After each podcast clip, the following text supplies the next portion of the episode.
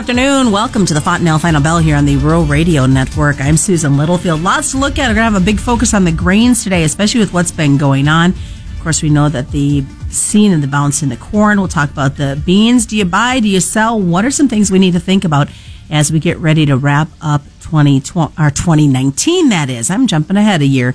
Darin Fessler joins us today with Lakefront Futures, and I know there's been so much talk about 2020 and what we need to do. Last full trading week, because of the holidays that next week. As you look at this market, the bounce in the corn, did it come as a surprise in the trade? Uh, to me, so far, the bounce off the recent lows here, it's not too surprising. We typically do see that uh, that little bit of a Christmas rally in there, but we look at the fundamentals of corn and all the uncertainties. You know, going into you know next year and uncertainties about what the USDA will say about the January report.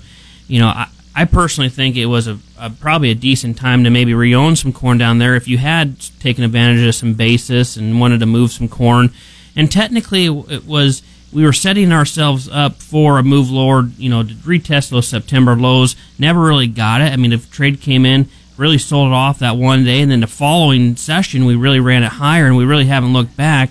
But now we're starting to find a little bit of resistance where I thought it maybe would be around that 50 and that 100 day moving average, call 390 on the March contract. You know, I think we could probably get a little bit higher levels. I think you're going to have to have a little bit more headlines out there. The market's done what it can do in the short term here, uh, but you know, you start getting you know much above the 50 and the 100, and so you say, let's say you get closer to 399, four bucks, you know, and if you get that ahead of that that January report, it's hard not you know, rewarding that in some way, if not even now. Uh, because who knows? I, you know, the USDA has been very, very consistent in what they've been telling us the entire year on the on the acres, on the yields. And granted, that could all changed in January. I'm just not in the camp right now that uh, they're going to make any drastic uh, measures that. And even if they do, we already put up. Let's say you get to that three ninety nine four bucks, you've already ran that market almost thirty cents. So if they do surprise and you get that market to four bucks, let's say, what's left there to buy? You know, unless it's a big surprise, it, it could be a could be a little bit of a, a warning for the market. And we're going to take back a step back here, but you know, producer wise, reward it. If you rewind a couple weeks ago when Stats Canada did, for example, their canola, they took a drop back in what they thought production was. There was a lot of uh, social media chatter that maybe we would start to see maybe the United States say, okay, we know that there's a problem out there. We know that there's a lot of now on farm field storage.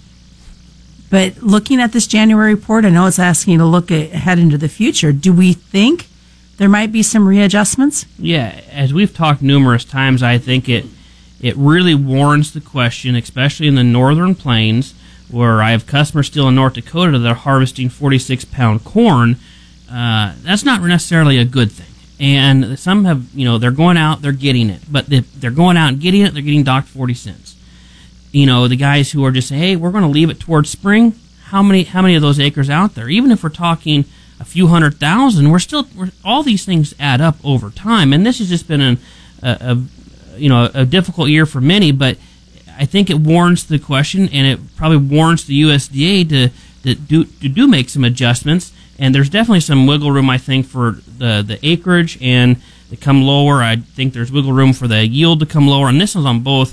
Uh, even probably the, the spring wheat market, which there's still problems in that, uh, and corn and beans, obviously. You talk about wheat, and uh, yesterday when we were talking with Arlan Suderman, he was talking about the, the winter wheat in some areas hasn't even germinated yet. But this is a crop that can die nine times over and still produce some good numbers. Yeah, yeah. Wheat is kind of like a cat nine lives, you know, type of crop. I mean, you can throw a lot at it.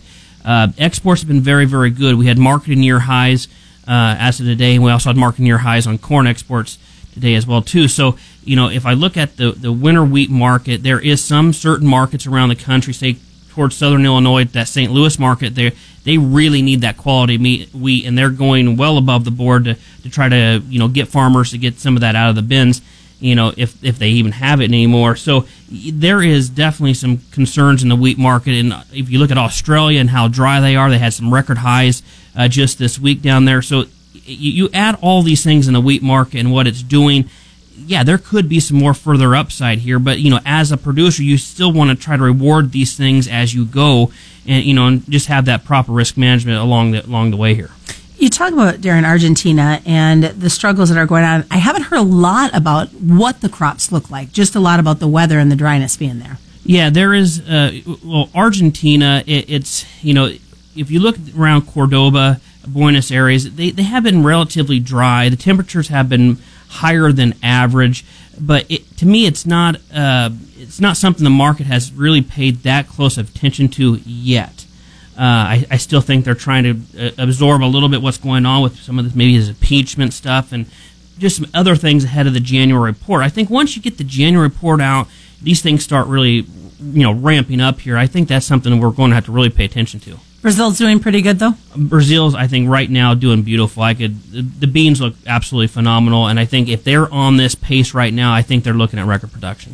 And we know they're closely watching what's happening. We're going to have to dive into this in the second half a little bit more, but they're closely watching uh, the politics that's going on here and the trade negotiations from all avenues. Yeah, I mean it, it's it's one of those things. The Brazilian producer is obviously watching the U.S. dollar and the real, uh, and the dollar has been backing up here. It's been you know obviously good for us, but Brazil still the number one choice for uh, you know China. And you know, we start talking about 40 or 50 billion dollars worth of purchases you know whether we get that or not i guess that's that's a big question that's a big number on a piece of paper at this point big number well stick around folks we got a lot more to talk about as we continue to look at the soybeans I'll talk a little basis as well and we'll have some time we'll jump into what's happening on the livestock side it is the Thursday version of the Fontanelle Final Bell. Darin Fessler is joining us with Lakefront Future. Stick around, more is coming up.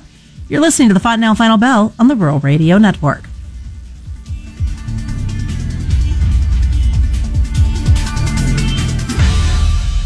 Questions. Welcome back to the here on the Rural Radio Network. I'm Susan Littlefield. Darin Fessler is joining us with Lakefront Futures. We were talking Argentina, we are talking China, but let's kind of wrap up on Argentina and South America in general because you were saying there's still some interesting factors being worked out with them as their crops grow. Yeah, I mean, like I said earlier, it, it's it's one of those things right now. There, there's not a huge, huge concern here in South America. I mean, obviously, once we get past the January report, and maybe if the weather starts really acting really funny, it, it you know something the market will pay more closer trade to. But you're getting into that that holiday time frame where the markets are just kind of going on break and on vacation more more or less. But uh, right now, you know, I'm I'm watching Brazil weather. I mean, they're getting plenty of rain. Uh, now, granted, if this stuff were to stop, I look over at the temp, temp anomalies. They are getting pretty well above normal here, and it's like that through most of South America. So, you know, right now it's something that we put it in the back burner of our minds. We watch what's going on it, with our bean prices here. I think a lot of the move what we've seen recently in beans has one been a very technical move uh, off uh, off the January and those March lows, and now we're seeing a little bit of resistance right around that 940 on that March contract. So, can we go higher than this? I, I think there's absolutely a reason why we could go higher, but how much higher? You know, you start thinking about 950, 955, 960, and you know that might be enough to you know really put the put the brakes on the bulls for the time being. And unless you get some verification from there's you know there's a lot of dryness coming in, you know, or you know we get a, something inked mm-hmm. in paper with China. Um, there's a lot of things that could happen with this bean story that could, and even the corn, it could get these levels higher than where they are. But again, you, the, the, rallies we've had, they should be rewarded, and just continue scaling into those things, and, and guys will be just fine. There's still going to be an acreage battle here coming uh, next spring, still favoring just a little bit more corn. Uh, still not the crazy high acres on the corn, but uh, beans, I think, have a lot of work to do on that new crop, November 20, to really convince the, the heart of the corn growing reason, hey, let's let's plant more beans here. I, you know, with all the PP we've had in 19, it's going to be difficult to get you know those bean acres to be really competitive versus corn. It's funny you should mention that because as I've talked to a couple of agronomists in the last couple of days, and we're talking about varieties and how things did this year and what they're looking forward to in 2020. So many of them said, "I'm sold out of beans. I'm sold out of beans right now." So, is it just a, a Nebraska thing? that we're going to see possibly more bean acres versus corn acres. Obviously, we're not going to know until the planters hit the field, but kind of an interesting thought to be seeing that already. Yeah, I, I think there's numerous things that could be said on that. I think one is location specific. Uh, if you're looking towards, let's say, western Kansas, where there had been more down corn than probably some areas of the country, yeah, I could see them going to more beans. If you look at the input cost too, that could be another reason. You could look at financing for another reason.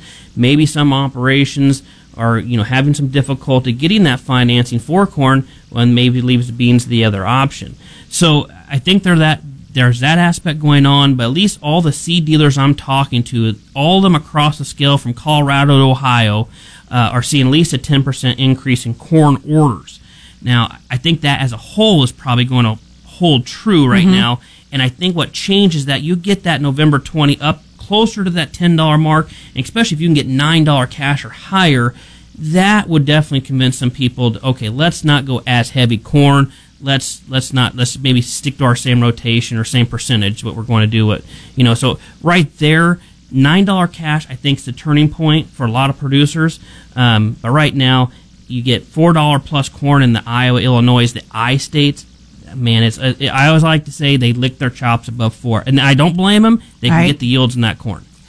Basis, are we going to see any changes as we get towards 2020? Uh, right now, I think basis will remain strong. If you have already met your financial needs, uh, there's no reason to really sell here. I mean, outside of maybe some technical resistance or you need the funds, uh, there's no reason to really sell right now. Take advantage of the basis, maybe lock some of that in because you get some really good basis from now all the way through March.